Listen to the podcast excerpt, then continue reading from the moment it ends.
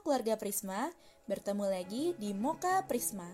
Di Moka Prisma kali ini, ada beberapa tips sederhana tentang perkuliahan hybrid yang harus diketahui oleh mahasiswa selama pandemi. Memasuki sisa-sisa perkuliahan semester genap ini, tentu tidak sedikit program studi yang menerapkan kebijakan kuliah hybrid atau kuliah dengan sistem campuran. Nah, pas banget loh, di Moka kali ini akan memberikan tips sederhana tentang perkuliahan hybrid. Yang pertama, belajar mandiri.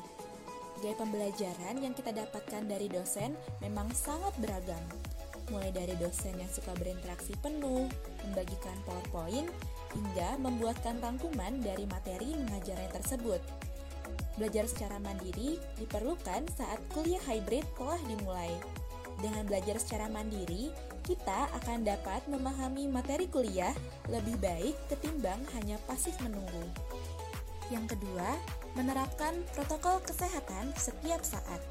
Karena kuliah hybrid juga memberikan kesempatan untuk bertatap muka secara langsung, maka penerapan protokol kesehatan secara ketat diperlukan sepanjang waktu. Meskipun telah mendapatkan perlindungan berupa vaksin, menjaga protokol kesehatan harus terus dilakukan saat perkuliahan tatap muka, baik di ruang kelas, laboratorium, perpustakaan, lahan atau ruang terbuka, dan lain-lain. Tips yang terakhir, manajemen waktu. Untuk menghindari adanya tugas yang terlupa, catat yuk seluruh tugas dan mulai dikerjakan satu persatu sesuai dengan skala prioritas. Selain itu, manajemen waktu akan sangat berguna bagi mahasiswa, khususnya mahasiswa Fakultas Pertanian yang dikenal cukup sibuk dan padat, seperti adanya laporan praktikum mingguan, tugas kelompok, dan praktikum di lahan.